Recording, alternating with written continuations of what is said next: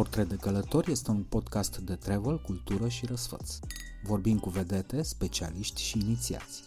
Colecționăm tips, tricks and pics și dăm voce unor texte din portofoliul experților. Stand clear of the closing doors, please. Călătorim împreună, oriunde ne-am aflat, peste mări și țări, peste așteptări.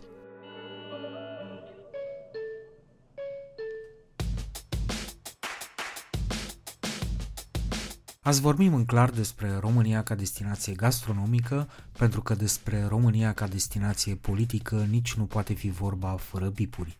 Respectiv despre Israel, unde situația e mult mai stabilă decât la noi, luând în considerare atât pandemia cât și Hamasul.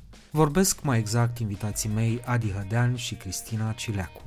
Sunt Dragoș Vasile și practic o formă acută de masochism turistic. Îmi place să-i aud pe alții cum călătoresc faptul că în jurul meu, măcar așa la 2 metri în jurul meu, reușesc să fac ceva frumos, cred că mă ține aici. De ce să mint? Am fost la studioul lui Adi Hădean, că la cum arată n-ai cum să-i spui bucătărie, ca să mă lămuresc ce crede despre România, ca să înțeleg ce mai caută el aici. Da, chiar e o întrebare. La cum gătește șef Adi Hădean carnea de vită, de exemplu, ar putea să o facă oriunde. Și atunci, de ce continuă să o pună pe grătar aici, unde oamenilor le place să mănânce atâta Nu știu, dacă m-aș muta în Spania, poate aș face la 11 metri în jurul meu frumos. Poate. Dar nu e o diferență chiar așa mare. Mi-ar plăcea să vă spun că a rezultat un interviu despre gastronomie și patriotism, dar ar fi de două ori fake news. Nu mi-ar plăcea și nici n-a ieșit.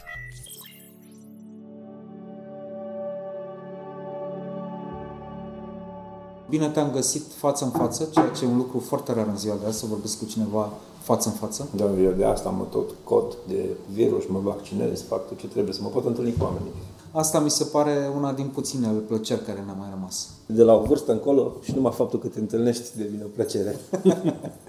și permitem să încep uh, așa la modul snob și intelectual cu un citat din uh, Anton Maria del Chiaro, care a fost fost secretar al lui Constantin Brâncoveanu și tutore al copiilor lui Ștefan Cantacuzino. A scris o carte despre care presupun că ai auzit sau ai citit sau whatever, uh, Revoluțiile Valahilor la 1718 și iată ce spune despre boieroicele pe care le-a cunoscut el atunci la noi.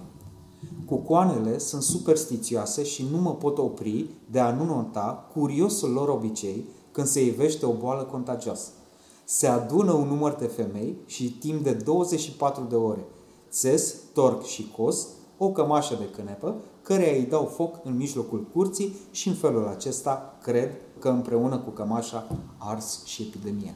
Da, pe cum le ne-am gândit? Vezi ce, cum, ce înseamnă să nu mai citești cărți când toate soluțiile sunt acolo deja?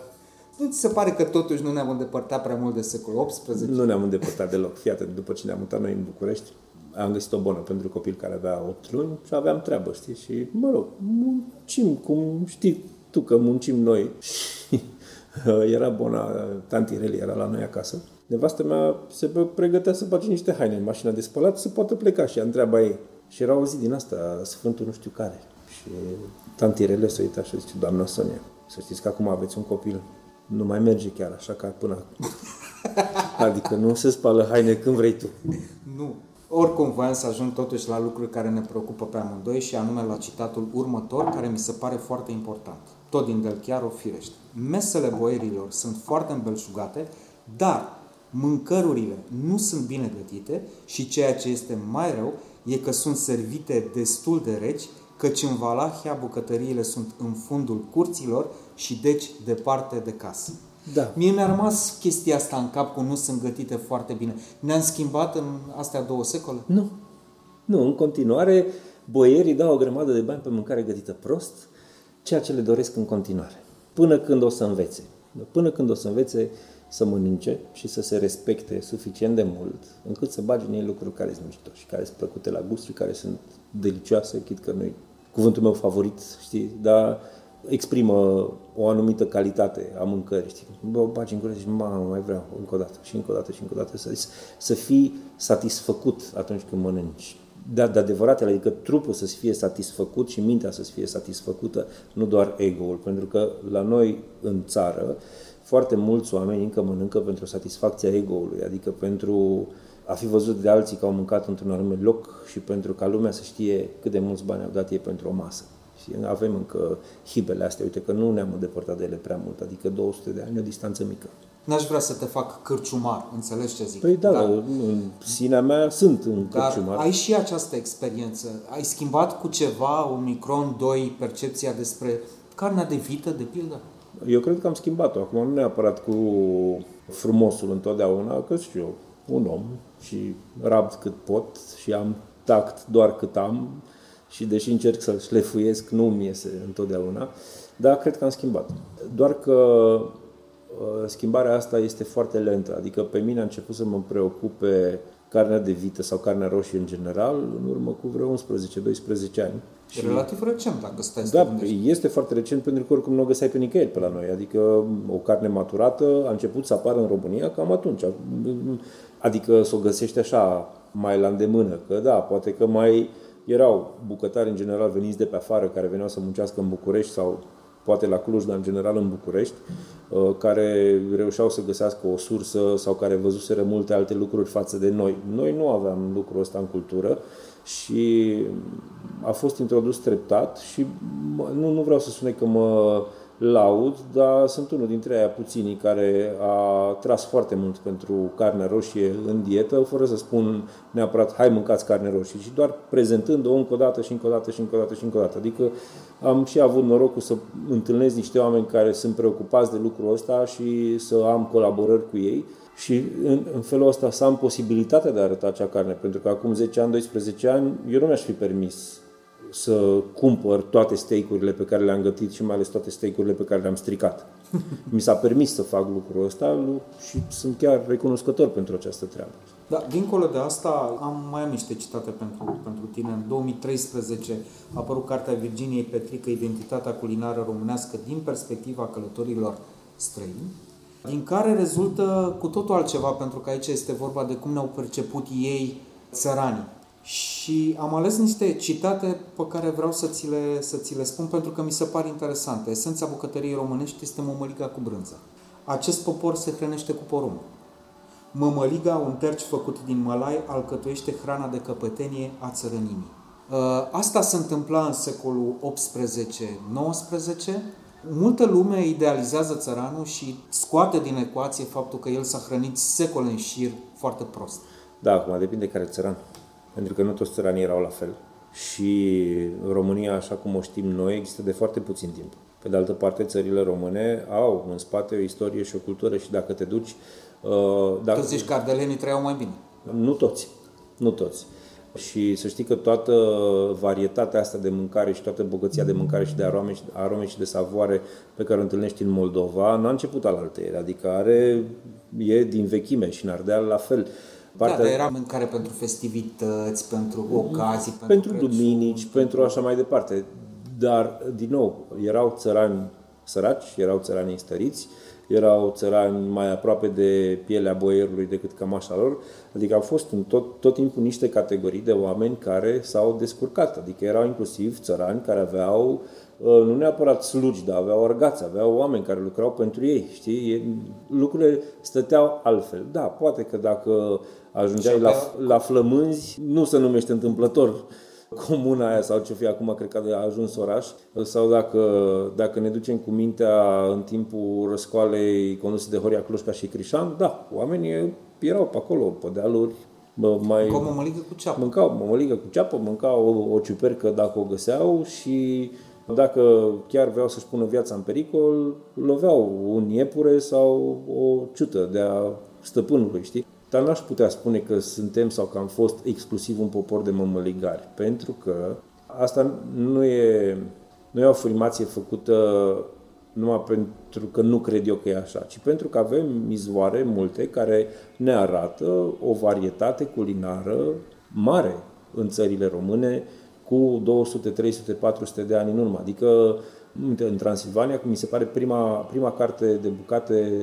din Transilvania, am și citit bucăți din ea, a apărut cum vreo 500-600 de ani, ceva de felul da, ăsta. cred că e secolul 17. Și se găseau acolo niște lucruri care nu sunt cu nimic mai rudimentare decât mâncărurile despre care poți citi în epoși similare de la curtea Angliei sau de la curtea Franței. Au supraviețuit uh, aceste tehnici, aceste preparate, aceste rețete de așa natură încât călătorii străini care vin astăzi în România să fie, nu știu, să ne descopere altfel? Nu cred că au, adică au supraviețuit exact așa cum, uh, cum sunt eu egal cu bunicul meu. Știi? Adică din punct de vedere genetic, eu am ceva din bunicul meu și din toți strămoșii mei, dar nu sunt niciunul dintre ei. Exact așa e și mâncarea românească de astăzi, raportată la mâncarea de acum 200, 300, 400 de ani. Ingredientele s-au schimbat foarte mult, abordările s-au schimbat foarte mult și noi putem să vedem astăzi, grație social media, Instagramului, Facebook-ului, blogurilor, vlogurilor și așa mai departe, putem să vedem cât de diferit vede generația tânără de bucătari mâncarea tradițională românească și în ce direcție poate să ducă sau în ce direcție pot să încerce bucătarii tineri să ducă mâncarea tradițională românească. Uh, acum este foarte evidentă schimbarea și este foarte evident, uh, e, e foarte bine evidențiat faptul că fiecare om e diferit și începem să acceptăm mult mai ușor optică diferită, perspective diferite asupra mâncării și judecând după viteza cu care ne mișcăm astăzi, nu pot să nu mă gândesc că lucrurile s-ar fi schimbat și în trecut. Poate nu cu această viteză, dar cu siguranță schimbări au fost. Care sunt, din punctul tău de vedere, reperele principale ale României ca destinație gastronomică? Care cu bere și Valea Prac. Eu n-aș zice, uite, vezi, n-aș zice cârciumile.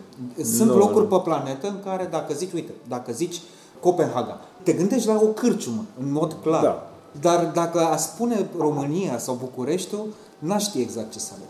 Uite, când mai am eu aspeți din străinătate, care n-au mai văzut uh, România și n-au mai văzut mâncare românească, îi iau și le fac câte un tur. Ok.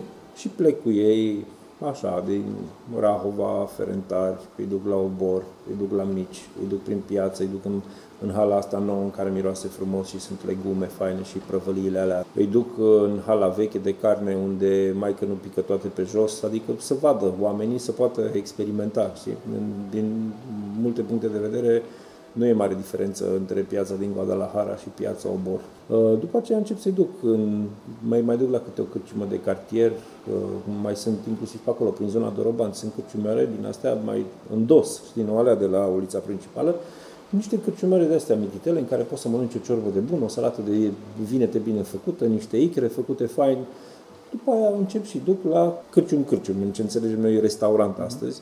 Nu știu, la Mahala, de exemplu, unde se face o bucătărie românească corectă și fără a fi reinterpretată în sensul ăsta de nouă bucătărie românească. Ești lefuită, dar nu, nu, e, nu spune ca și un băț, trendul știi? fiind asta, cu noua bucătărie. Da, ăsta este un trend. Mie mi se pare bine că există. Nu neapărat înțeleg fiecare mâncare pe care o mănânc în cărciumile astea, dar nici, nici măcar nu mă interesează să o înțeleg, mă interesează că se întâmplă. Mă interesează să văd că e o muncă acolo și că văd că este multă încăpățânare și e foarte multă energie și eu cred că bucătarii care sunt astăzi tineri și au până în 30 de ani sau până în 35 de ani și fac toată munca asta, în 10 ani vor fi mult mai departe decât suntem noi la vârsta asta pe care o avem acum. Cred că e ceva de încurajat. În general, când vorbești de un oraș ca destinație gastronomică, cred că primul lucru pe care îl pui pe hârtie e întrebarea câte restaurante cu stele Michelin sunt în locul respectiv. Asta dacă vorbim de o parte a lumii, pentru că sunt, sunt multe țări în care ghidul Michelin n-a pătruns, dar pe de altă parte restaurantele alea sunt în primele 100 din San Pellegrino 50 Best, știi? E... Cum stăm noi și de ce nu avem restaurante cu stele Michelin? Că ai călătorit și tu destul cât să poți să faci o comparație uh, Așa pot să, obiectivă. Cum să spun, eu cred că astăzi am putea avea în România mai multe, mai multe restaurante, cel puțin recomandate de ghidul Michelin, dacă nu cu o stea Michelin. Că sunt. Sunt la Cluj, sunt în București, Uh, restaurante care nu sunt cu nimic mai prejos, nici la service, nici la mâncare, decât restaurante de la vecinii noștri din Budapesta. Sau... Care are vreo 4 sau 6. Au, au mai multe deja. Da. Acum, în Ungaria, mi se pare că sunt undeva pe la 10-11 da. cu totul, adică cred că și pe la Debrețin sau așa. Se închisese la... unul la un moment dat, dar s-au mai deschis da. două. În fin. Încă nu suntem destul de în vest, noi. Unul dintre principalele motive pentru care nu avem ghid Michelin în România este infrastructura, pentru că infrastructura înseamnă multe șosele, multe autostrăzi. Nu trebuie să uităm faptul că ghidul Michelin nu a apărut de dragul gastronomiei, ci a apărut de dragul anvelopelor. El a fost un suport de marketing pentru compania cu același nume care vinde cauciucuri pentru mașină. Și mă gândesc că în continuare există o legătură destul de strânsă între ele din punct de vedere al businessului. Pentru că e un business și pentru ca acel business să funcționeze, trebuie să aibă o prăvălie destul de mare, o piață destul de consistentă. Noi am fost în 2019, eram cu gastronomia și cu deschiderea către turiști într-un loc foarte bun, doar că a venit peste noi dintr-o dată această pandemie și ni s-au cam închis ușile. Atâta doar că locul în care am rămas nu o să-l mai găsim.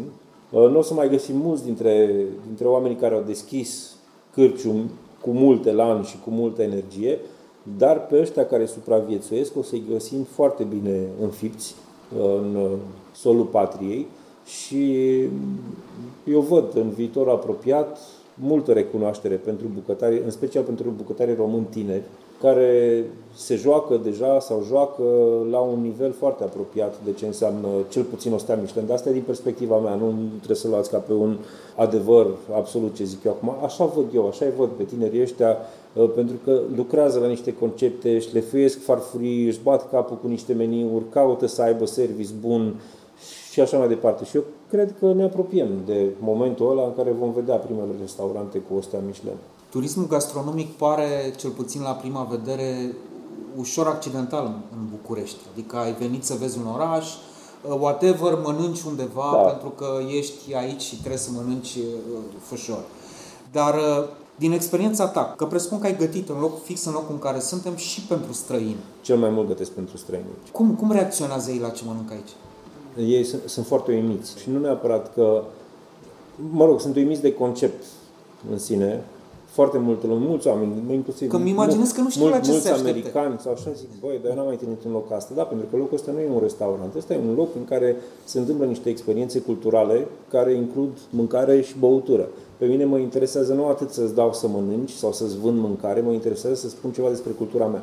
Cultura mea e cultura asta românească și eu pun pe masă, în cea mai mare parte, mâncare așa cum am învățat să o fac de la mama, de la bunica, de la neamurile mele, de la toți prietenii, pe toată perioada asta a formării mele, evident, punând în fiecare farfurie cam tot ce am adunat eu de pe drumul ăsta sau din parcursul meu ca bucătar. Că n-am cum să le disociez, doar că îmi caut sursele de ingrediente să fie unele bune, în care eu cred și care mie îmi plac, și cele mai multe fiind din solul ăsta românesc. Adică atunci când vin oameni aici, vreau să le dau, pe ăsta, ăsta e un gust românesc. Orice fel de mâncare aș face. Asta înseamnă că e ceva care e influențat de ingredientele locale, indiferent de rețeta pe care sigur o faci? Că da, sigur că da. Pentru că noi avem această problemă. Am vorbit cu străini în România care au fost foarte încântați de, nu știu, cum au mâncat, unde au mâncat. În același timp însă au căutat să cumpere brânză, telemea de cum facem noi, și n-au găsit aceeași calitate două zile la rând. Păi poate n-au găsit același Sibian. Se, dar tu știi problema asta cu, cu păi. ingredientele care nu sunt la aceeași... Nu suntem în stare, nu putem. Sigur nu? că da. Păi nu suntem în stare pentru că nu cerem. Repet, ce am zis un pic mai devreme. În țara asta boierii vor să plătească numai să vadă lumea că au plătit. Nu contează ce bagă în gură. Și încă sunt foarte puțini cârciumari în această țară care sunt chiar iubitori de mâncare și pe care îi interesează în primul rând să dea o mâncare bună, așa cum le place lor să mănânce. Noi suntem încă o țară de săraci care încearcă să se căpătuiască într-un fel și facem orice doar să mai băgăm trei lei în buzunar. Asta e o realitate pe care trebuie să, să o recunoaștem și să ne o însușim ca să scăpăm de ea la un moment dat și să o transformăm în ceva fain. Cele mai multe dintre cărciumele din țara asta nu sunt niște locuri cinstite, ăsta e adevărul. Și de asta suntem încă unde suntem. Probabil că încă într-o generație sau două o să ne mai limpezim, dar pentru asta trebuie să se limpezească foarte mult la căpuț publicul român în general și să învețe să facă naibii niște alegeri. Că, na, uite ce fel de alegeri facem noi din 4 în 4 ani, din 5 în 5 ani și ce alegeri facem atunci când uh, uh, băgăm în gură o bucată de mâncare. Pentru că cu capul cu care alegem mai alegem și asta E așa. Și în momentul în care o să începem să alegem bine pentru noi, și bine înseamnă să alegem primul rând lucrurile care te fac să te simți bine și când le mănânci și după ce le-ai mâncat și trei zile mai târziu, atunci o să înceapă să ne fie și nouă mai, nu neapărat mai ușoară viața, dar mai plăcută, mai colorată. În asta vară am fost într-o călătorie pe Via Transilvanica și am mâncat în general la oameni acasă și am mâncat de cele mai multe ori mai bine decât la restaurant. Este o soluție pentru noi de a căuta și de a-i susține pe oamenii care gătesc acasă la ei, așa cum știu de 200 de ani, de 300 de ani, mâncare și pentru turiști? Da, chiar cred în lucrul ăsta și mi se pare foarte interesant că ai adus vorba, pentru că cu o săptămână în urmă vorbeam cu cineva de la Consiliul Județean din Maramureș, exact pe această temă. Uh, ei au acolo un proiect în care mi-au propus și mie să mă implic și sunt foarte tentat să fac asta, chit că am așa de puțin timp în viață, dar parcă aș mai face lucrul ăsta numai de dragul ideii. Un proiect prin care să unifice într-un fel viziunea după care lucrează aceste puncte gastronomice locale, așa se numesc. E punct gastronomic local, e o chestiune care în România funcționează de vreo 6-7 ani foarte puțină lume a aderat la idee, posibil și pentru că în multe părți autoritățile locale sunt exact ca autoritățile generale nepăsătoare la vis-a-vis de soarta omului pe care trebuie să-l îndrume, să-l ajute, să-l păstorească. Știi că dacă vii și spui omului și arăți foarte clar care este beneficiul lui, omul nu e prost și va adera la o, o soluție de felul ăsta. Pentru că punct gastronomic local înseamnă că tu te poți autoriza foarte ușor să faci mâncare pentru alții. Și în Maramureș există această preocupare să-i adune pe oamenii ăștia într-o viziune unitară și să transforme Maramureșul într-o atracție turistică gastronomică așa cum merită să fie. Astăzi, Maramureșul e, e un punct de interes, inclusiv pentru români, din perspectiva mâncării. Lucrurile s-au transformat în ultimii ani, adică dacă acum 10 ani, 15 ani oamenii ziceau că se duc în Maramureș să mănânce mult și să bea mult, că așa era, Acum oamenii au început să caute altceva, vor să mai mănânce și bun sau mai bun, să bea mai să de calitate. Ceva ce nu mănâncă la ei, da. așa slană, da, hai să da. zic că ai peste tot. Dar ceva foarte și local. chiar mi-ar plăcea să mă să am ocazia să mă implic în această chestiune, că atunci cu eu am crescut în Maramureș și am așa o afecțiune specială față de, față de zona aia. Și, și cum ai putea să te implici uh, uh, ca pur, imagine sau uh, direct acolo? Ok, și ca imagine, dar cu multă muncă de cercetare, pentru că asta este muncă de cercetare. Trebuie să te duci peste tot mm-hmm. și să vezi ce gătesc oamenii, pur și simplu să vezi ce gătesc oamenii, să identifici o anumită structură și să poți să spui exact ca în Italia, băi, uite, spaghetti la matriciana se fac așa. Poți ah, să conțină okay. asta, asta sau asta. Evident că fiecare gospodin o să-i dea gust, dar dacă rețeta zice că nu e cu usturoi, atunci nu e cu usturoi. Și la noi se mănâncă în partea asta cu mai mult usturoi, acolo nu se mănâncă cu usturoi. Aici noi punem boia la tocana aia, acolo nu punem boia. Aici punem și ciuperci uscate, aici punem numai ciuperci crude. Adică trebuie să identificăm aceste lucruri și să le putem prezenta ca atare turiștilor și eu sunt convins că oamenii o să și le asume cu foarte multă mândrie în momentul în care vor începe să fie recunoscuți din exterior pentru lucrurile pe care le fac. Că nu trebuie să mergem noi să învățăm pe oamenii din Maramureș să facă mâncare, ei o fac deja. Da. Și nu trebuie să schimbăm lucrul ăla, trebuie doar să codificăm cumva felul în care ei fac mâncare și să-l punem on display, să, să recunoască toată lumea ca atare. Bă, uite, așa se face mâncarea aici la noi, asta, e, asta trebuie să aștepți când vii aici. Noi am văzut foarte puține porți maramureșene când am fost în Maramureș pentru că le-au vândut nemților sau whatever. Da.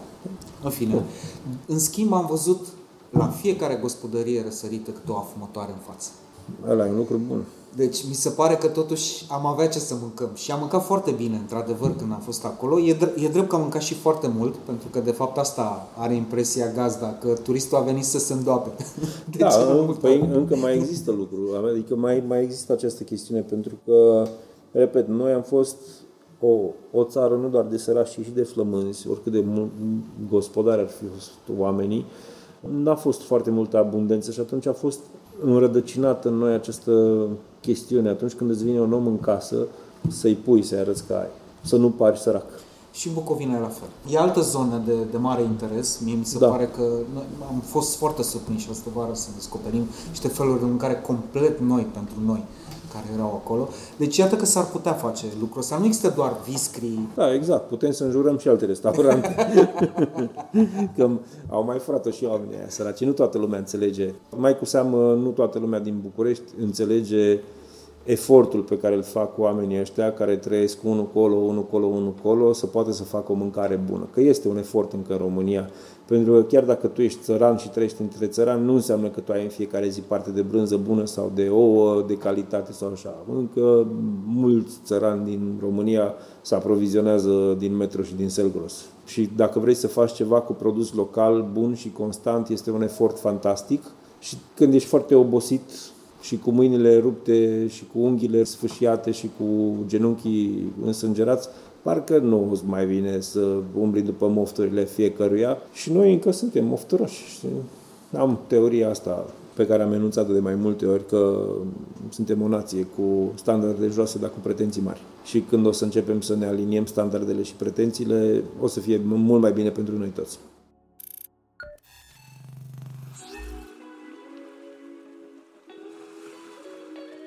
Podcastul Portret de Călător este prezentat de OTP Bank. Mai calculat, mai relaxat. Crezi că există zone care, din punct de vedere gastronomic, în România sunt mai ofertante decât altele? Sau doar ar trebui să descoperim, I don't know, Oltenia? Ar fi mișto să descoperim Oltenia. Oltenia e o regiune din România care încă nu a fost descoperită și uite că e de, destul de aproape aici. Dar asta este tot o problemă de infrastructură. Pentru că dacă tu nu ai... Da, drumuri, drumuri, poduri, adică să te duci de la București până la Târgu Jiu, trei ore jumate, zici, Bă, ce căcat să mă duc până la Târgu Jiu? Adică trebuie să fie ceva acolo, în afară de două hoteluri în oraș. Știi? Și trebuie să, să, să, să și oamenii care au în grijă culele alea boierești vechi, să le promoveze mai bine și să caute să facă bucătărie locală, să nu vrea să facă baba orum și să, să caute să facă o prăjitură sau ceva, o turtă, o plăcintă de acolo, numai că și acolo trebuie să ai cu cine, pentru că dacă tu nu te duci la aia mai bătrân din sat, să stai, să ai răbdare cu ei, să-ți povestească, să-ți arate, să fac, e greu, știi? Adică îți trebuie în primul rând o minte tânără, foarte deschisă și însoțită de multă energie, care să aibă suficient de multă răbdare pentru o minte bătrână și experimentată ca să poată să scoată la iveală o comoară. Lucrul ăsta se întâmplă destul de greu, foarte greu de fapt și da, E păcat, dar până la urmă asta e lupta pe care trebuie să ne o asumăm. Că nu trebuie să-i schimbăm noi pe oameni, trebuie numai să dăm praful de pe unii dintre ei să se vadă.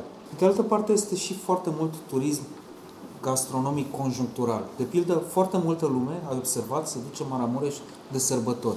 Da. E corectă abordarea asta? Mă rog, se taie porcul, se fac cârnații, se face leber, se fac toate alea, dar e ok să se întâmple doar asta. Mai cu seamă cu cât acum, anul ăsta, nu se știe câți porci vom mai tăia în bătătură? Da, acum corect sau nu corect, așa se întâmplă. Uh, și eu cred că se întâmplă pentru că noi nu avem suficient de multe lucruri de oferit în tot timpul anului. Și o să-ți dau un exemplu care nu e Maramureșul, că acolo am crescut, o să-ți dau un exemplu care e mai apropiat acum de mine zilele astea, litoralul românesc. Litoralul românesc este pustiu 9 luni pe an. 8-9 luni pe an nu întâlnești mai pe nimeni acolo. Și uh, eu cred că este pustiu pentru că pur și simplu oamenii nu oferă trebuie să oferi. Bă, dar nu vine nimeni. Dar oricum ții hotelul la gol. Ok, nu poți să vii să faci plajă, dar poți să vii uh, să mănânci la o kerhana, poți să vii să faci o excursie până acolo, te putem da cu barca pe mare de aici până acolo, putem face lucrurile astea și oamenii s-ar duce să, să cheltuie bani și în felul ăsta să susțină o economie locală și în zilele astea care arată mai puțin fericit. Ok, nu te duci cu barca pe mare acum că plouă sau dacă e furtună, dar nu în fiecare zi bate vântul de te rupe nici pe litoral. Ar fi absolut minunat să ne urcăm acum în mașină, să zicem, avem o cârciumă mișto la Constanța, hai să da. mâncăm da. acolo. Da, dar, dar și com... vara să mănâncă prost la mare. Da, mai ales vara să mănâncă prost la mare. Pentru că și acolo standardele sunt la fel de joase și standardele acestei națiuni vin odată cu națiunea de peste tot din țară la mare. Este extrem de complicat să faci bucătărie bună pe litoral din multe perspective și din multe cauze. Eu am încercat anul trecut și anul ăsta să, să, să fac bucătărie, să, să fac bucătărie bună pe litoral și a trebuit să mă lupt nu atât cu mine și cu staful meu, ci cu obișnuințele și cu problemele cu care vin oamenii în general de acasă. Sunt oameni care sunt deschiși, vin să se așează și mănâncă orice le dai și dacă e bun se bucură și dacă nu e bun te întreabă oare care ce a vrut să spună poetul cu lucrul ăsta, adică oameni cu care poți să ai o conversație despre orice și sunt foarte mulți oameni care pur și simplu nu pot să primească altceva decât ce știu ei și vin de acasă cu meniul lor în cap și aia vor să mănânce, chiar dacă zic să mănânce în altă parte decât la ei acasă. Așa, foarte mulți sunt așa și ăsta e motivul pentru care litoralul s-a uniformizat, adică peste tot pe unde te întorci, mănânci un sprot obosit, te minte lumea că e hamsie, și niște prăjeli și uite că pe prăjeli oamenii dau o grămadă de bani. Știi? Calamari congelați care nici măcar nu sunt calamari tăiați în rondele, sunt uh, pastă de calamar trasă în inele, știi, laminată încă o dată și mai făcută nu știu cum, congelată, apoi îi dau printr-un căcat, îi pun în friteză și oamenii dau 80-90 de lei pe prostia aia, cu maioneză, știi, nu au o problemă. De aia se vând, pentru că cineva îi cumpără și nu cineva, foarte mulți oameni cumpără. Dacă îi întreb pe, pe patron, zic că n-au cu cine. Da. Adică n-au bucătar, n-au personal, n-au whatever. Da, ei, asta e o problemă cu care să ne întâlnim tot mai mult. Pentru că să faci meseria asta bine e foarte greu și astăzi oamenii nu mai vor să muncească greu. Nu mai vor nici să muncească mult, nici greu, nici să facă vreun fel de performanță. Ar vrea să fie performanță, dar nu să o facă și asta e mai complicat de obținut. Adică trăim niște vremuri destul de dificile pentru domeniul ăsta, vremuri din care putem să ieșim tot așa, plecând de la nana care face acasă de mâncare, că așa îi place să facă mâncare pentru copii și pentru familie și îți dă și ție în ceva bun făcut de ea când vii acolo. Probabil că asta să fie, într-un fel, renașterea gastronomiei sau a ospitalității românești, plecând din curțile astea, din punctele gastronomice locale, nu neapărat din mare restaurație, pentru că în mare restaurație, într-o zi, nu anul ăsta, anul trecut, alergam pe acolo, pe plajă, pe, pe faleză, în Mamaia, și de la oboseală și de la căldură am avut o viziune din asta dictatorială. Știi? Am zis, băi, litoralul ăsta nu se poate repara decât dacă bași plugul, întorci cu sus în jos și îl construiești de la zero, de data asta cu niște minte în cap. Pentru că n-ai ce să repari la el. Ca multe zone turistice din România au fost clădite așa, claie peste grămadă de fapt, nu au fost făcute într-o formă coerentă s-au petrecut foarte multe abuzuri, s-a furat foarte mult și ce vedem noi acum în ospitalitatea românească și în comerțul românesc de orice e un rezultat al marii corupții și al micii corupții din țara asta. Gândindu-mă la, la România, la cât de multe resurse are și la ce bună resursă poate să fie turismul și ce bună resursă ar putea să fie ospitalitatea, mi se pare așa, la mintea cocoșului, să iei, din punct de vedere legal, să iei țara asta pe regiuni, ți-ar lua cam 30 de ani să o faci, dar 30 de ani e nimic raportat la istorie. Adică, hai să ne gândim că totuși avem 100 de ani ca națiune închegată într-un fel. Ar dura 30 de ani să iei țara asta pe bucăți și să zici, bă, uite, de aici până aici, în această perioadă, în această decadă, litoralul românesc este obiectiv de importanță strategică națională. Și cine vrea să-și facă prăvălie, vine și primește de la stat ajutor și înțelegere și ghidaj și un caiet după care trebuie să se ia ca să poată funcționa acolo. Lucrurile astea se pot face. Lucrurile astea s-au întâmplat, nu știu, în Turcia, de exemplu.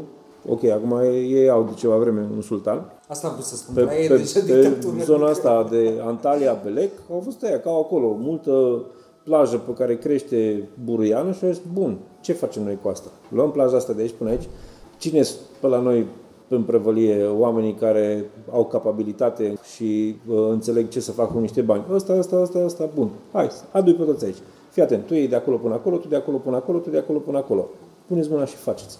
Acum eu am simplificat foarte mult, că există o procedură chiar și au uh, făcut-o Bulgaria într-o formă. Chiar, chiar și într-o dictatură există o procedură, da. dar cre, cred că ar trebui să fim în stare și noi să facem asta, să, să nu vedem doar un uh, butic sau o prăvălie sau o dugheană. Să, ved, să ne uităm la litoral așa cum e, să ne uităm la Valea Prahovei ca la un întreg, să ne uităm la Bucovina ca la un întreg, să ne uităm la Maramureș ca la un întreg, să ne uităm la Oltenia ca la un întreg, să vedem Dobrogea ca un întreg, să vedem Delta ca un întreg.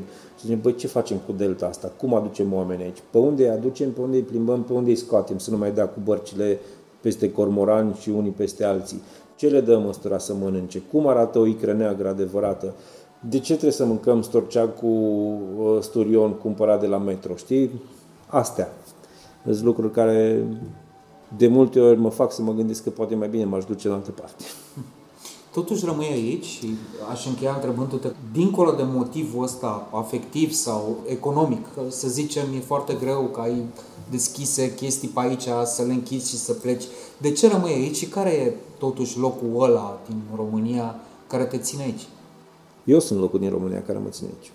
Alt loc nu am. Paradoxalul loc care mă ține în România. Da, eu mă țin în România, că altceva nu înțeleg ce mă ține. Dar sunt, nu știu, cred că ăsta e blestemul meu. Știi că unde e bine, nu-i de mine, unde e rău, mă mai bag și eu un pic. Nu, da, și nu neapărat că e rău. E greu. Nu e rău, e greu. Sunt foarte multe provocări dar pe de altă parte sunt foarte multe oportunități în țara asta și mie încă mi se pare că faptul că în jurul meu, măcar așa la 2 metri în jurul meu, reușesc să fac ceva frumos, cred că mă ține aici. Nu știu dacă m-aș muta în Spania, poate aș face la 11 metri în jurul meu frumos. Poate. Dar nu e o diferență chiar așa mare. De fapt, trăiesc cum trăiesc acum, că sunt, plec din țară cât de des pot și cât de departe pot și pot și destul de des și destul de departe și am constatat că oricât de mult îmi place pe unde mă plimb, când ajung în România mă simt altfel, mă simt altfel de om și chiar așa, în, chiar și când calc într-un căcat de câine pe trotuar, mă simt bine. Cumva, apropo de asta, e, e un perete de, de poze aici pe care ascultătorii noștri nu au cum să-l vadă în mod evident, de unde rezultă că trebuie într-adevăr să trecem la versiunea video. E, e o fotografie acolo. Cu mama. Tu cu maică ta? Da, eu cu mama. Mama când era tânără, mă rog, eu aveam 4 ani în poza aia și mama avea 24. Unde erai? În uh, Pâncota. În Pâncota, în Arad. Și acolo m-am născut eu și acolo am și stat până la 5 ani. Ce mai e azi acolo? Mai sunt niște oameni, mai sunt niște neamuri de ale mele, dar locurile alea care erau fermecătoare pentru mine nu prea mai sunt. Adică am fost acum trei ani, mi se pare, ultima dată, cu unul dintre verile taică. Gara aia din Pâncota nu mai există, adică a fost, nu, nu mai e funcțională, nici nu mai trece trenul pe acolo. Era o gară din asta mititică pe ruta Arad-Brad, o clădire foarte, foarte frumoasă, cu niște castane enorme acolo. Unii dintre castane mai sunt în picioare, clădirea e deja prăpădită. Fabrica de mobilă în care a început taică să muncească la începutul vieții lui de muncitor, nici ea nu prea mai există. Piața unde a fost bunicul meu șef de piață ani de zile s-a devenit așa o piață din asta europeană, deci nu mai are caracterul ăla de bâlci, de nimic. Mie nu mai place așa. Știi? Nu, o fi mai curat, mai civilizat, mai frumos, dar mie nu mai place așa. The story of our country. Da. La sfârșit avem un chestionar pe repede înainte. Eu o să mm. spun niște întrebări și o să te rog frumos să răspunzi scurt, dacă ai chef. Da, cum să nu. Care e locul tău favorit de pe planetă? N-am. N-am un loc favorit. Mi-e, mi așa de drag să fiu oriunde. Unde nu te-ai mai întoarce nici plătit? Uh, eu încă n-am fost în niciun loc să zic, mamă, ce îngrozitor aici, n-aș mai veni pentru nimic în lume. N-am fost în niciun. Ca dovadă te întorci pe literarul românesc. Da, iată. și culmea, că mai și plătesc să mă duc acolo. Ce film sau carte te-a inspirat să călătorești într-un anume loc? Uh, nu m-a inspirat niciun film, nicio carte, dar pe de altă parte pot să spun că m-am uitat pe Netflix la Somebody Feed Phil cu nevastă mea și am văzut povestea despre Uri Buri, un nene care e, a fost primar în Aco, undeva mai în nordul Israelului și am văzut ce fel de mâncare face omul ăla acolo și ne-am dus în Israel la el după ce am văzut filmul. Am zis, nu trebuie să ajungem la omul ăsta. Da, și am mâncat foarte bine la el foarte, foarte bine. Acum, la, la ultimele turbulențe care au fost pe acolo prin Israel, da. uh, i-au dat foc restaurantului. Uh, dar după aia a niște tembeli, cum sunt peste tot, niște cretini, dar s-a, s-a strâns foarte repede comunitatea în jurul omului și l-au refăcut. Uh, ce ai în general în bagaje și nu m-aș aștepta să fie acolo? Te-ai aștepta la un tir boșon? care e cel mai scump lucru pe care l-ai cumpărat într-o vacanță? Nu prea cumpăr lucruri scumpe, să știi că eu sunt zgârcit așa. Dar, pe de altă parte, uh, nu mă zgârcesc când vine vorba despre experiențe. Sunt în stare să dau toți banii din buzunar. Ar trebui dacă, să întreb care e cel mai scump da, restaurant în dacă, care ai Uite, vezi, nici măcar asta nu știu, că am mâncat în niște restaurante destul de scumpe. Că avem nevastă mea și că vine obiceiul ăsta de de ziua noastră nu, nu ne oferim obiecte, ci ne oferim experiențe și experiențele astea de obicei includ și un restaurant foarte mișto și câteodată se întâmplă să spargem porcușorul, să putem ajunge la mama dracului 20.000 de kilometri mai încolo la un restaurant, să mâncăm, stăm două zile și să venim înapoi. Deci mai facem și din astea când putem. Când nu putem, mergem și la 2 km, că e ok. Te-ai simțit undeva în pericol?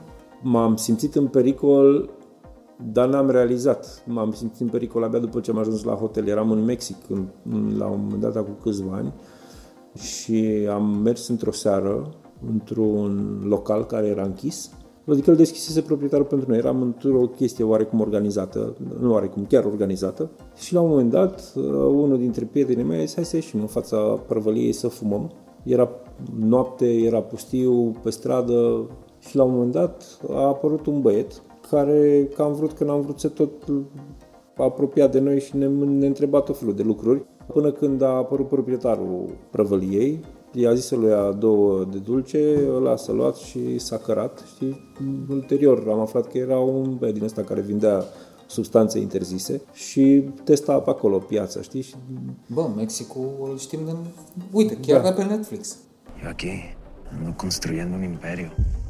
Păi, totuși, Guadalajara a fost o, și încă este o capitală a violenței și a drogurilor și chiar dacă nu mai sar mașini în aer ca cu 20-30 de ani, noaptea nu e chiar cel mai sigur loc. Stând așa pe balcon la hotel noaptea, auzeai practic fără pauză sirenele mașinilor de poliție, știi? Și o să închid întrebându-te care e cel mai neobișnuit lucru pe care l-ai mâncat într-o călătorie. Nu aș putea să zic, pentru că mi se pare firesc să mănânci orice mănâncă toți oamenii. Na, uite, vezi, n-am mâncat gândaci, scorpion și din asta n-am mâncat pentru că pur și simplu n-am găsit. Și am umblat mult prin lume, dar niciodată nu m-am întâlnit nici în vreo piață prin Thailanda, pe nicăieri n-am întâlnit tarabaia cu greier. Și chiar mi-amintesc că am întrebat odată un ghid, zic, băi, dar voi mâncați pe aici greier din aia? Zice, băi, la câtă mâncare bună este, de ce vrei să mănânci mizerii? Și am rămas cu asta, da, po- poate... Nu e Japonia, să știi, și stă și cu un fel de semițe, adică da. nu înțeleg fascinația pentru dar pe de altă parte, unul dintre cele mai interesante lucruri pe care le-am mâncat așa ca textură și chiar și ca gust a fost ochiul unui pește Uh, odată în Grecia ne-au făcut niște gospodari de acolo un pește din ăsta de vreo 7-8 kg la cuptor și avea un ochi așa cât ceașca asta de cafea. Mm. Și uh, am împărțit cu nevastă mea un ochi din ăla. A fost foarte, foarte bun. Măi, sper să nu, adică ascultătorii noștri sper să nu facă cum fac unele rude de ale noastre care o văd pe Diana când la ciorba de miel de Paște mănâncă ochiul mielului și preferă da, să iasă din în, încăpere. În, în familia nevestemii, la masa de Paște, Știi că e, e, capul, era foarte clar desemnat cine primește ochiul stâng, cine primește ochiul drept, cine are voie să mănânce limba, cine creier. Da. E așa, trebuie să fie un pic de regulă oriunde. Doamne ajută, mulțumesc frumos. Mulțumesc și eu.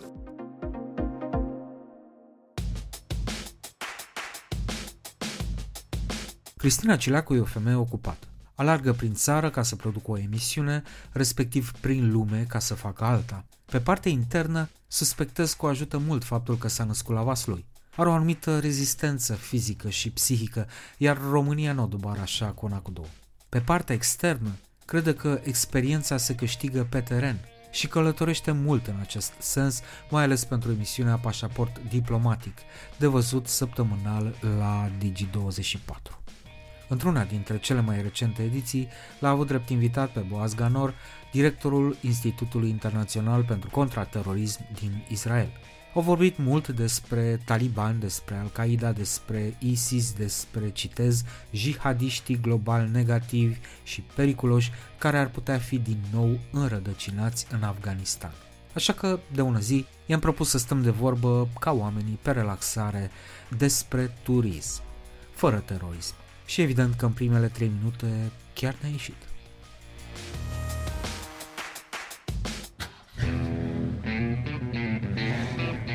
Podcastul Portret de călător este susținut de MOL România, care știe că un carburant și o cafea de calitate prind tare bine la drum.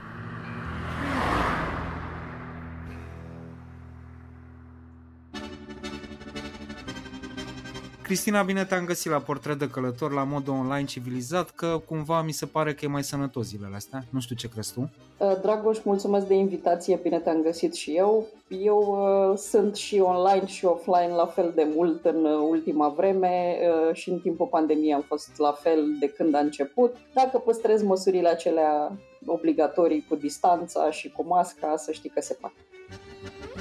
Am văzut la voi în studio, acolo la Digi, ești și la modul fizic. Când uh, ești în țară. Da, anul ăsta am fost și sunt mai mult în țară pentru că mai fac un proiect care presupune să călătoresc mult în România, deci poate data viitoare vorbim despre călătoriile mele în interiorul României, dar momentan uh, ai alt subiect, așa că sunt uh, la dispoziția ta. Permitem să încep subiectul de azi cu o veste bună. Sezonul 4 din Fauda e confirmat din trei surse. Hey guys, great news! Season 4 of Fauda was just officially confirmed by Yes, the TV network in Israel, where the show debuted in 2015. Dăm voie să te dezamăgesc chiar de la început. Nu sunt un fan al acestui serial, dar uh, știu că foarte multă lume îl apreciază, așa că mă bucur pentru alții. Eu uh, mai puțin uh, urmăresc. Am zis, da, să începem cu ceva mainstream.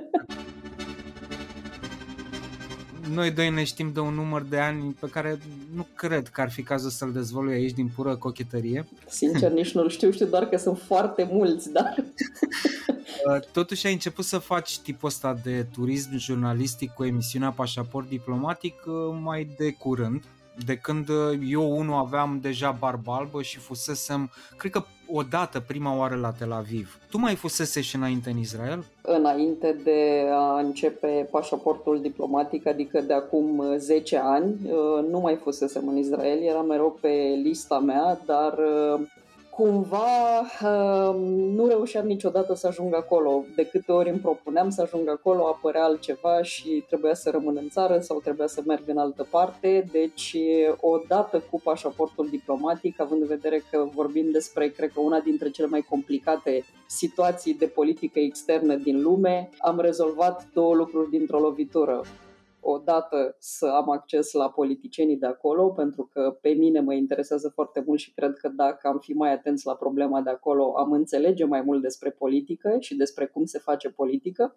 Iar în al doilea rând, partea aceasta de ajuns în Israel și Dragoș vreau să spun că deși am fost acolo de cam 12 ori, 11 sau 12, la un moment dat chiar m-am oprit din numărat. Încerc de cele mai multe ori să trec și în partea cealaltă, adică să merg și în Palestina, tocmai pentru că la mine călătorile au fost întotdeauna în interes de serviciu. N-am fost, din păcate, niciodată în vacanță în Israel. Urmează să fac și lucrul ăsta. Se organizează cumva, nu le spune neapărat tururi, în fâșia Gaza.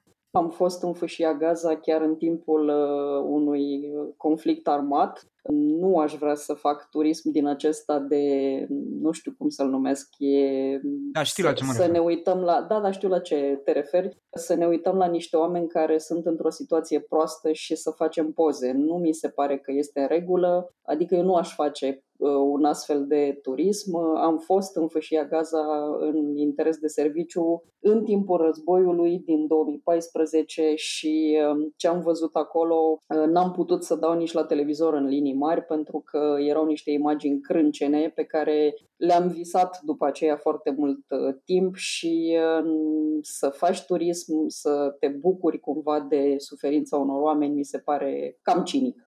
În noiembrie 2014 am văzut o emisiune, nu știu exact când era făcut uh, interviu, dar țin minte exact chestia asta și m-am dus să-l caut în arhivă, încă mai în arhiva. Echipa ta a făcut un uh-huh. interviu cu da. Benjamin Netanyahu și în perioada aia în fâșia Gaza era în plină derulare un conflict. La asta te referi? Conflictul a fost în august uh, 2014 și interviul cu Benjamin Netanyahu l-am uh, obținut după o străduință de trei ani, deci cam atât mi-a luat să programez acel interviu. Cumva în, aceea, în luna noiembrie, într-adevăr, în același an, în 2014 și um, ne-au acordat în cele din urmă interviu, tocmai pentru că avusesem deja și acces.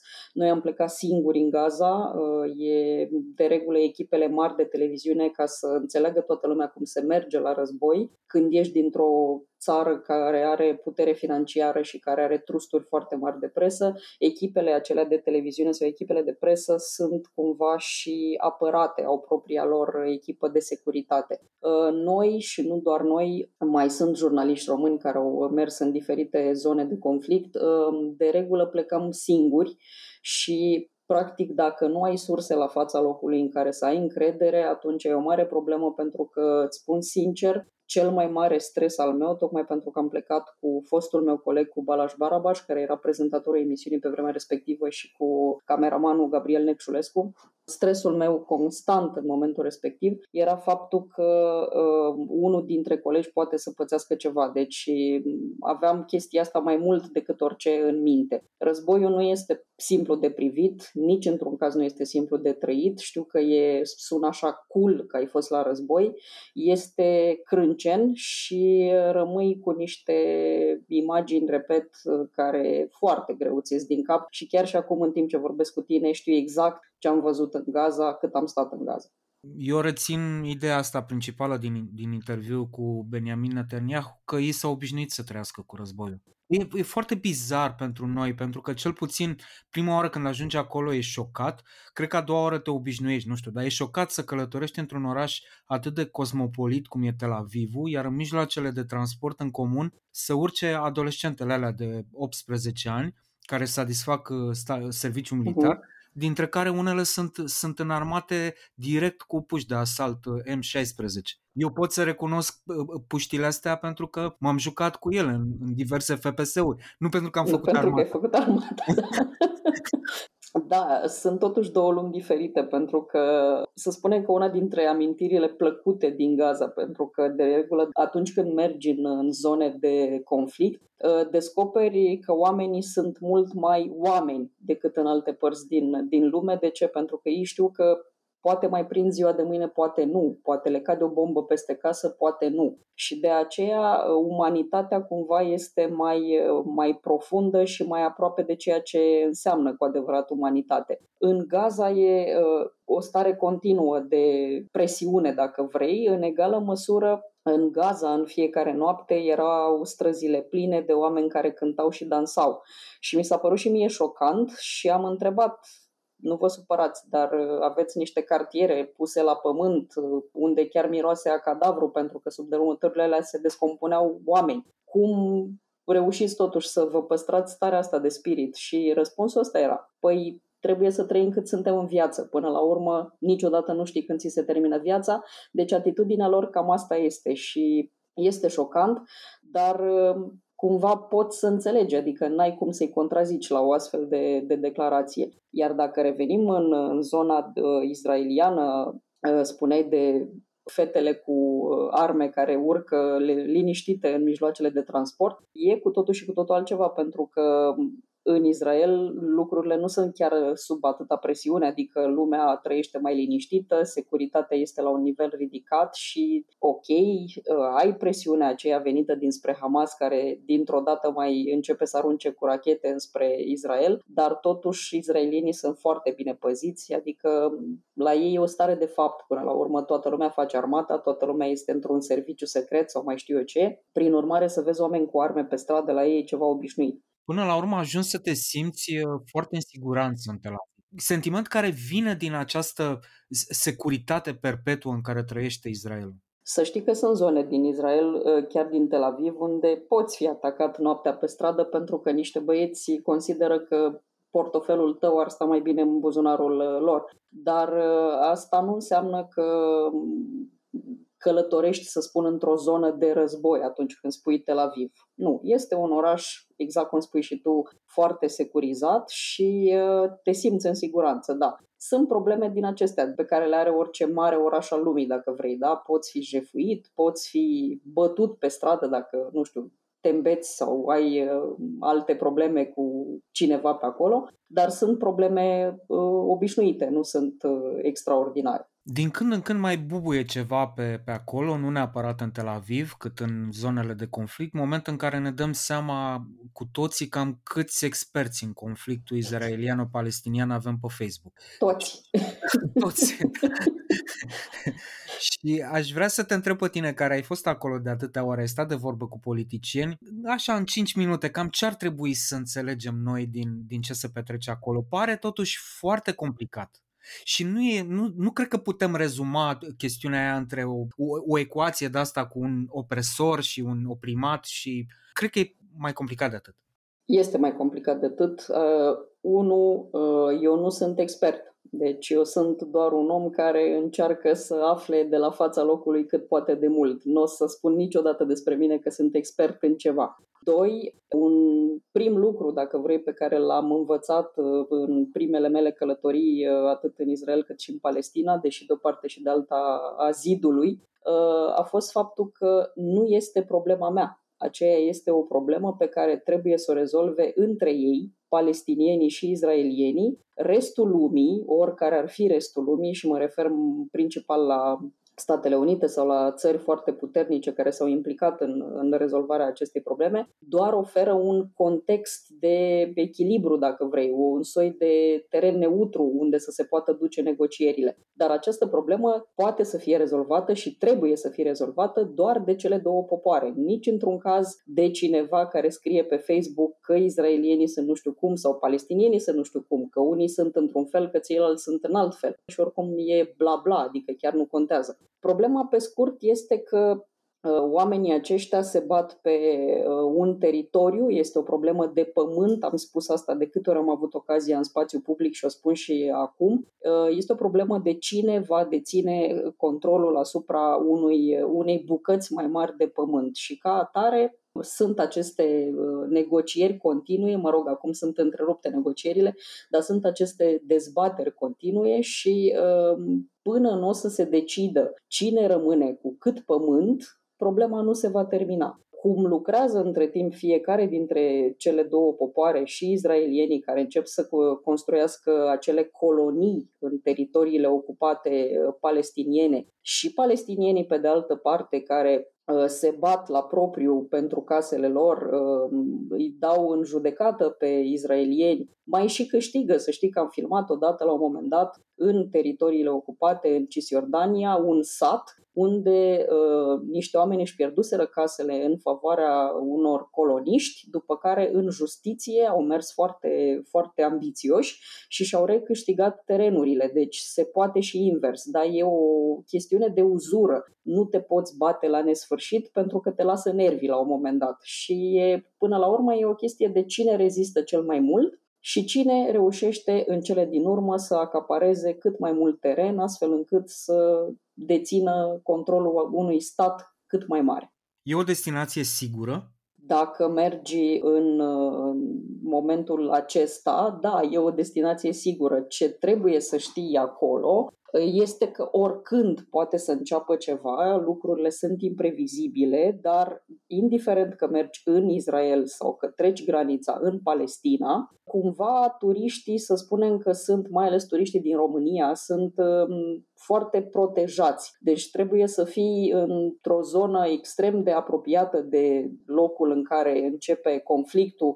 să pățești ceva cu adevărat sau trebuie să, nu știu, chiar să fii prost, dacă pot să folosesc acest cuvânt în spațiu public și să te duci exact unde n-ai ce căuta în momentul în care vezi oameni cu arme sau oameni cu pietre că se bat între ei, bine ar fi să iei niște distanță dacă tu nu ești parte din bătălia respectivă. Dar da, este o destinație sigură. Acum, eu o să pun o întrebare și știu răspunsul la ea, dar sunt convins că multă lume nu-l știe sau poate nu a fost interesată să-l știe. Benjamin Netanyahu spunea că există o relație specială între Israel și România. Poți să o detaliez puțin?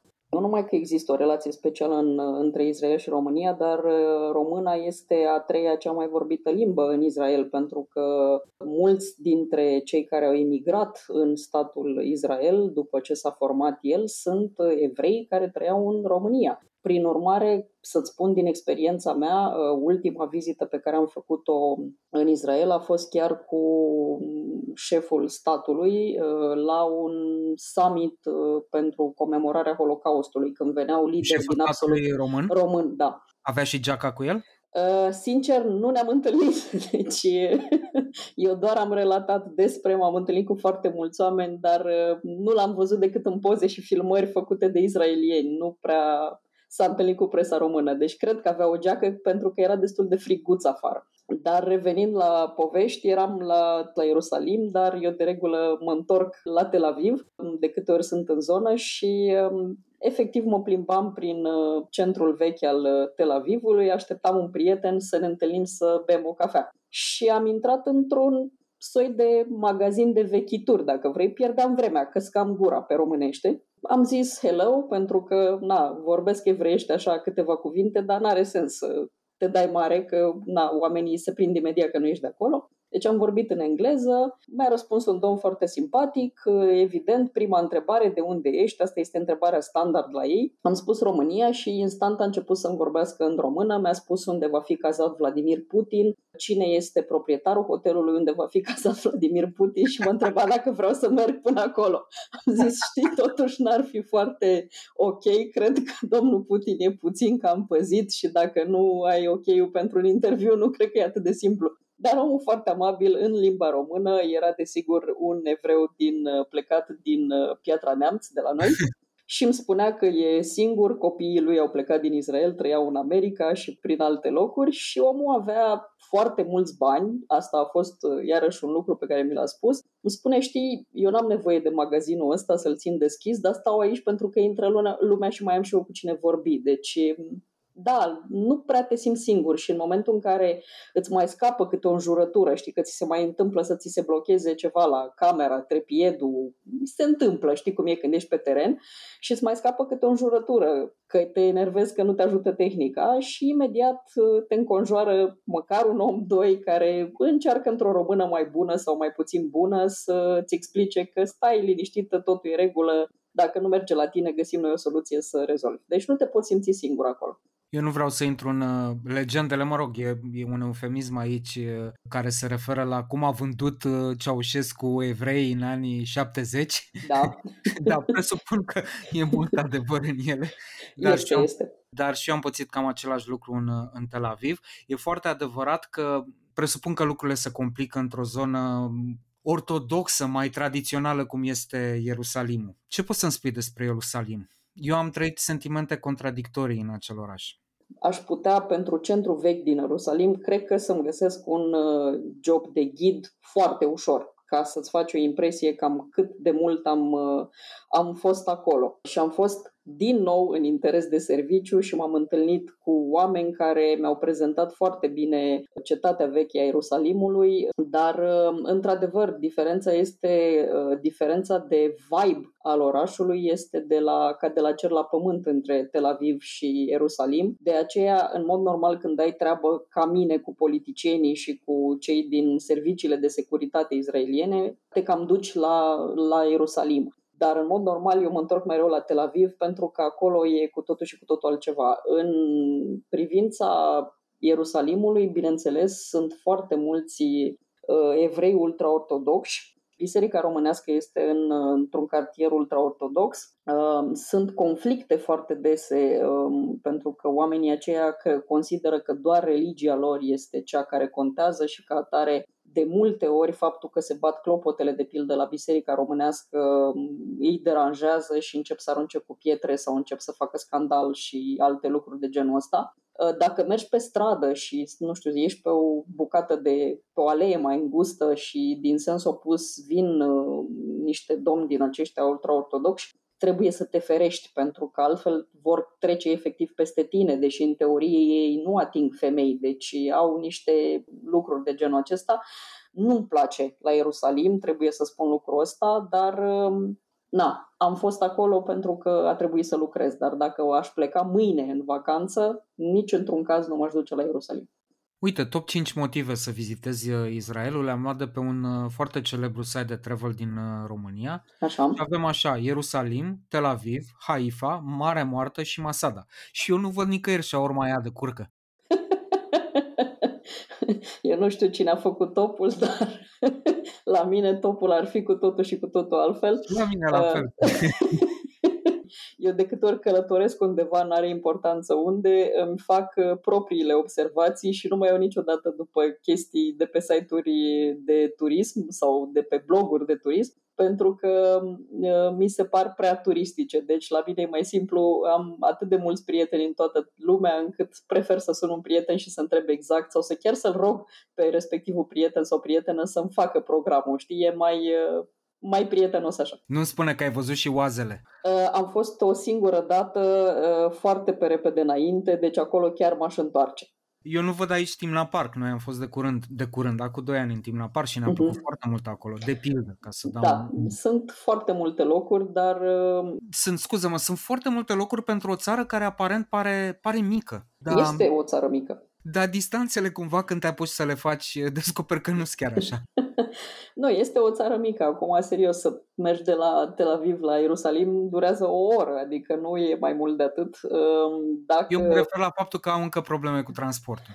Dacă folosești transportul în comun, dacă închiriezi o mașină și te folosești de infrastructura lor absolut briliantă, ajungi foarte repede din punctul A în punctul B. S-ar putea să te coste mai mult pentru că vei plăti niște taxe de autostradă, dar um, cred că merită. Adică e, de, e o țară destul de scumpă una peste alta deci nu prea îți permit să stai foarte mult acolo, pentru că totul costă mult, dar uh, depinde cum îți organizezi timpul. Dacă ei și-au organizat spațiu astfel încât într-o țară atât de mică să aibă atât de multe atracții turistice, am putea și noi să ne organizăm mai bine excursiile și să vedem cum ajungem mai repede ca să vedem cât mai multe dintre ele. Cum arată o zi ideală în Tel Aviv din punctul tău de vedere?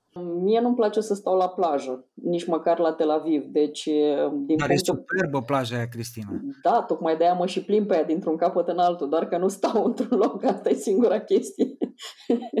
deci o zi în Tel Aviv începe obligatoriu în fața mării, pe plajă, te plimbi cât poți tu de mult până ți se face foame, după care, deși sunt enorm de multe restaurante fancy în, în Tel Aviv, eu merg de cele mai multe ori când sunt în țara respectivă să mănânc în piață. Mi se pare cea mai bună mâncare pe care o poate mânca oricine, știi, ceva făcut așa la botul calului. Pastrama de vită din piață, din, din Iafa, da. Ă, ce vrei și ce nu vrei, adică opțiunile de mâncare în Orientul Mijlociu, că nu vorbim doar de Israel la capitolul ăsta, sunt nemăsurate și nelimitate la restaurantele acelea fancy ajung de asemenea, dar uh, întotdeauna o să prefer interacțiunea cu oamenii. Deci te duci pe urmă undeva ori în Iafa, ori în piața Carmel să mănânci ceva Uh, după care puțină siestă, pentru că dacă mergi vara e foarte cald și s-ar putea, dacă nu reziști la temperaturi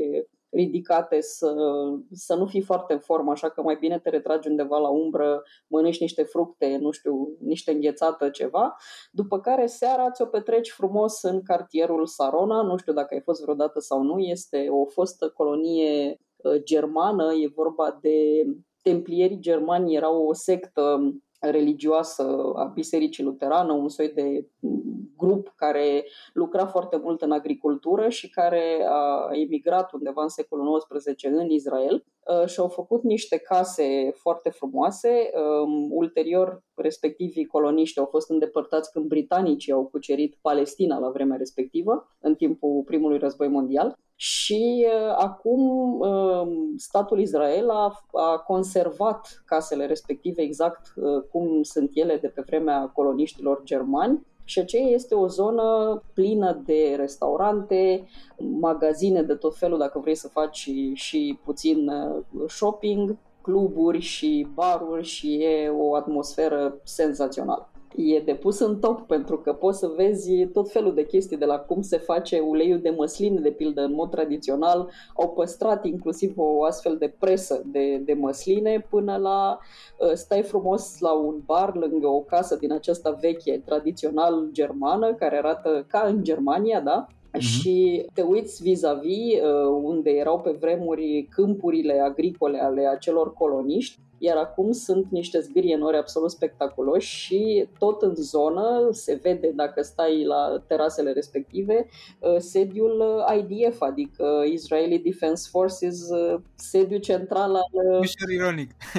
E ușor ironic, dar până la urmă, cum ziceam, e o țară mică, deci oamenii trebuie să folosească spațiul după posibilități, așa că ai vizitat vreodată vreun chibuț, apropo? Da, am vizitat atât IDF-ul de mai multe ori, dar am fost și în chibuț. Uh, am fost la, într-un chibuț de la granița cu uh, Gaza, unde din nou am cunoscut un domn emigrat din Iași de data aceasta, care avea niște sere cu roșii din acestea cherry. Am mâncat acolo, cred că cele mai dulci roșii cherry pe care le-am mâncat eu vreodată și omul uh, se plângea foarte tare că nu mai puteau veni palestinienii, că ei așa lucrează, știi, când ai sezonierii de regulă sunt din, din teritoriile palestiniene și palestinienii din Gaza nu mai puteau să treacă granița în momentul respectiv, că aveau nu știu ce probleme din nou și domnul era foarte supărat că îi se stricau roșiile, așa că efectiv ne-a îndopat cu roșii, deci voia să ne dea și la pachet și explicam, domnule, sunt 1000 de grade afară, aveam echipamente, lasă-ne, am mâncat,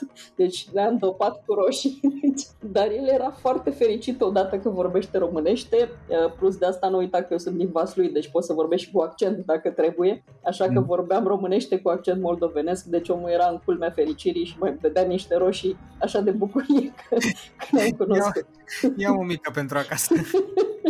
După care am mai fost am mai fost într-un chibuț mai aproape de înălțimile uh, Golan, deci mhm. din zona de nord a țării, unde a trebuit să mâncăm o masă de prânz și eram chiar foarte curioasă pentru că știi că în chibuț toată lumea pune la un loc uh, da. așa și se trăiește în comunitate. Un e comunismul ideal. E comunismul ideal, exact. Ei, lor le-a reușit. Da.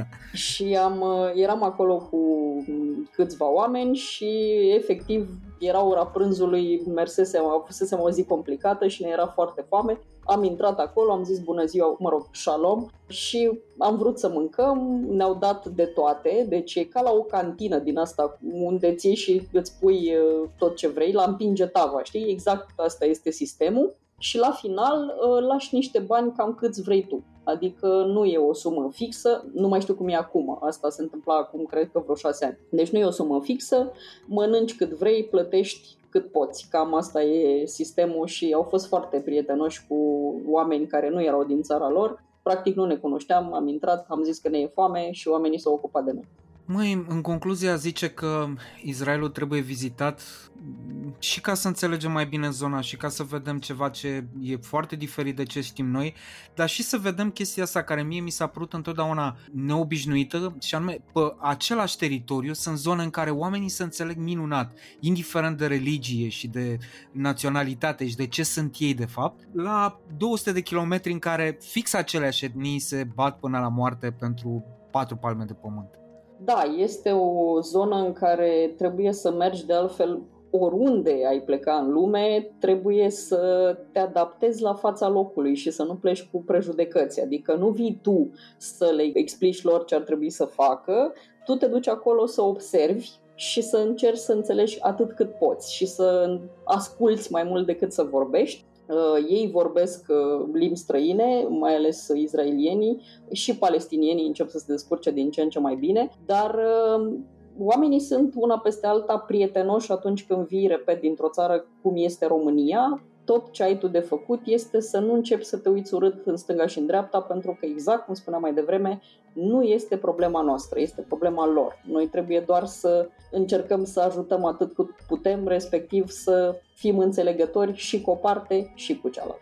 Ultima mea întrebare, iată, discuția s-a dus în mod firesc spre asta, fiind, există subiecte pe care nu e bine să le abordezi în discuția cu, cu localnicii din experiența ta? Uh, nu, din potrivă și de o parte și de alta a graniții, cred că sunt cei mai curioși oameni pe care îi poți să-i cunoști Uh, sunt uh, dispuși și dornici să vorbească despre problemele lor, sunt dispuși și dornici să te cunoască, deci ți se pun 100 de întrebări pe minut, dacă se poate, și nici n-a pus să răspunzi la toate, că mai au încă 200 de întrebări pentru tine. Deci sunt oameni care vor să comunice, sunt oameni care vor să fie înțeleși totul este să chiar să-i asculți, adică dacă tot te apuci să-i întrebi lucruri, măcar să-și înțeleg ce, să-și fii atent la ceea ce ți se spune, ți se răspunde. Deci n-am avut niciodată vreo problemă, indiferent că am vorbit cu oameni de rând sau cu cel mai înalt lider în stat în momentul respectiv cu Netanyahu, să, să ni se ceară întrebări înainte dacă vorbim despre interviuri sau să ni se ceară măcar temele de discuție, da, dacă vorbim despre lideri politici de ambele părți ale graniței, Uh, sau să mi se spună e nedrept să vorbești despre asta sau nu e treaba ta să vorbești despre asta. Nu, orice subiect poate fi abordat, dar desigur trebuie să ai o naturalețe în a aborda subiecte, nu trebuie să acuzi oamenii că sunt într-un fel sau altul cu ceilalți. Cristina, mulțumesc frumos. Mi-aș dori foarte mult ca următoarea noastră discuție slash interviu slash uh, stat la bere până seara sau ceva să se petreacă în, uh, undeva în Israel. De ce nu? Pentru că în februarie-martie e deja super frumos acolo. Cam da. Păi Da. da. putem să ne organizăm, nu știu, găsim, uh, de, găsim o soluție și promit să-ți arăt uh, două lucruri. Odată cartierul Sarona și în al doilea rând să-ți fac propriul meu tur al cetății vechi ale Ierusalimului pentru că știu niște locuri pe care sigur nu ți le-a arătat nimeni, deși sunt chiar acolo. E un spațiu destul de mic, dar trebuie să știi exact pe care ușă să intri. Nu știu exact care va fi situația și, mă rog, cum se va călători în Israel în următoarele luni. Se călătorește deja, trebuie să ai uh, vaccinul făcut sau booster shot în momentul în care uh, vaccinul a fost făcut acum șase luni și poți să pleci liniștit.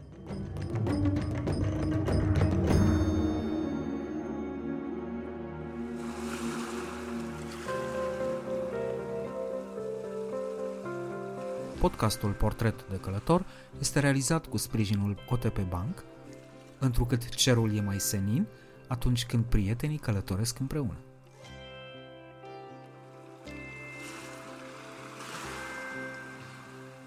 Travel, cultură, răsfăț.